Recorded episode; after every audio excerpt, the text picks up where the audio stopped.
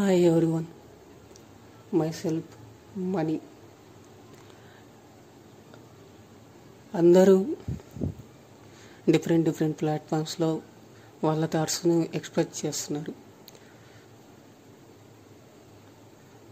అలా వాళ్ళ opinions and thoughts విన్నాక నేనెందుకు నా థాట్స్ను ఎక్స్ప్రెస్ చేయకూడదు అని డిసైడ్ అయ్యి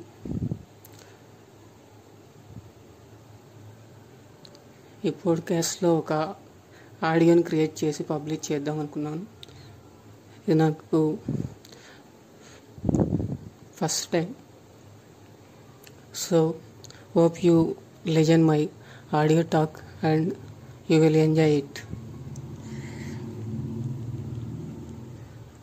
ఇందులో నేను నా థాట్ని ఒక స్టోరీ రూపంలో చెప్పబోతున్నాను.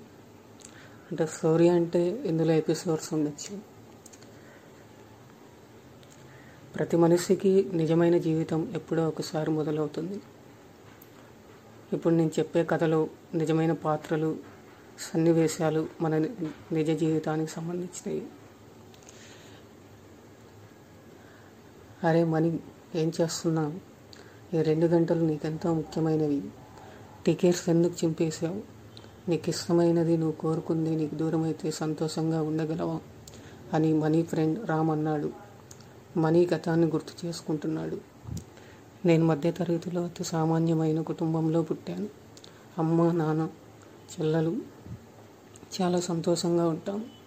మధ్యతరగతి కుటుంబాలంటే ఎన్ని కష్టాలో మీకు తెలుసు అని అనుకుంటాను. చిన్నప్పుడు నాన్నకి ఏదో యాక్సిడెంట్ జరిగింది.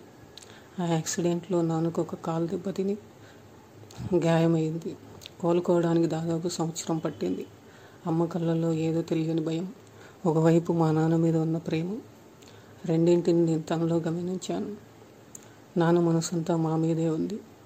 ఇల్లు ఎలా గడుస్తుందో. నేనేమో నడవలేని పరిస్థితి. అమ్మకు ఇక్కడ బయట పనిచేసిన అనుభవం లేదు. కానీ అమ్మ కష్టపడి తను చదివిన ఎంతో కొంత చదువుతూ కంపెనీలో ఉద్యోగం సంపాదించింది. ఒకవైపు మమ్మల్ని కంటికి రెప్పలా చూసుకుంటూ తను చాలా కష్టపడేది. బాగా చదవాలి. చదివితే ప్రైజ్ వస్తుంది. కనీసం నా వల్ల అమ్మకి కొంత ఒత్తిడి తగ్గుతుంది. రాత్రులు నిద్ర పట్టేది కాదు. వాళ్ళ మాటలు వినేవాడిని ఒకరినొకరు ఓదార్చుకోవడం.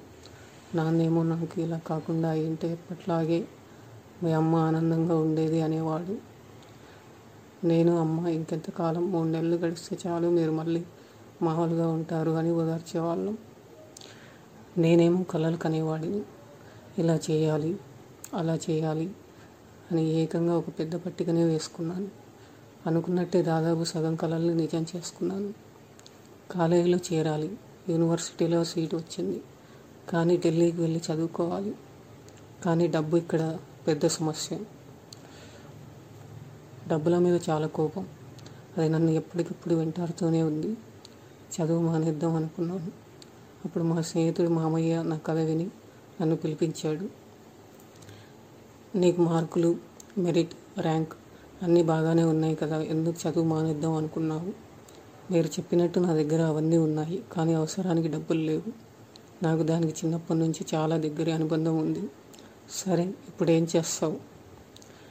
మనీ. ఏముంది? ఏదో ఒక పనిలో చేరి వచ్చిన జీతాన్ని అమ్మకిస్తాను. ఉన్నంతలో బాగా చూసుకుంటాను. ఫ్రెండ్ అంకుల్ ఇలా అంటాడు. నీ మాటలు నా గుండెను తాకాయి కానీ డబ్బే సంతోషానికి అడ్రస్ కాదు. అలా అయితే నీ ఆలోచన తప్పే. ఎందుకంటే నాకు చాలా డబ్బు ఉంది కానీ చదువు అవ్వలేదు దానికి తోడు మా నాన్నగారిని చాలా బాధ పెట్టాను నేను డాక్టర్ కావాలి అనేది మా నాన్నగారి కోరిక కానీ అది కోరికగానే మిగిలింది. ఆ కోరికను నెరవేర్చుకునే లోపు చూడడానికి మా నాన్నగారు లేరు. డబ్బులు బాగానే సంపాదించాను కానీ ఏం చేయాలి? ఆనందంగా లేను. మనీ మరి నన్ను ఏం చేయమంటారు సార్? ఫ్రెండ్ అంకుల్ గేమ్స్కైనా సబ్జెక్ట్స్కైనా బేసిక్స్ చాలా ముఖ్యం. అలాగే చదువు అనేది మంచి జీవితానికి పునాది. నేను నిన్న నాకు తెలిసిన కాలేజీలో చేర్పిస్తాను. ఒక్క రూపాయి కూడా కట్టవలసిన అవసరం లేదు. మనీ. వద్దు సార్. నా కోసం మీరు డబ్బులు ఖర్చు పెట్టడం నాకు ఇష్టం లేదు. ఫ్రెండ్ అంకుల్ సరే నువ్వు ఉద్యోగం చేశాక ఆ డబ్బులు తిరిగి ఇవ్వు. మనీ. కొద్దిగా ఇబ్బందిగా ఉన్నా ఇంకోవైపు లైఫ్ సెటిల్ అవుతుందని ఒప్పుకుంటున్నా సార్. మరి ఈ ఒప్పందం మనీ లైఫ్ని సెటిల్ చేసిందా?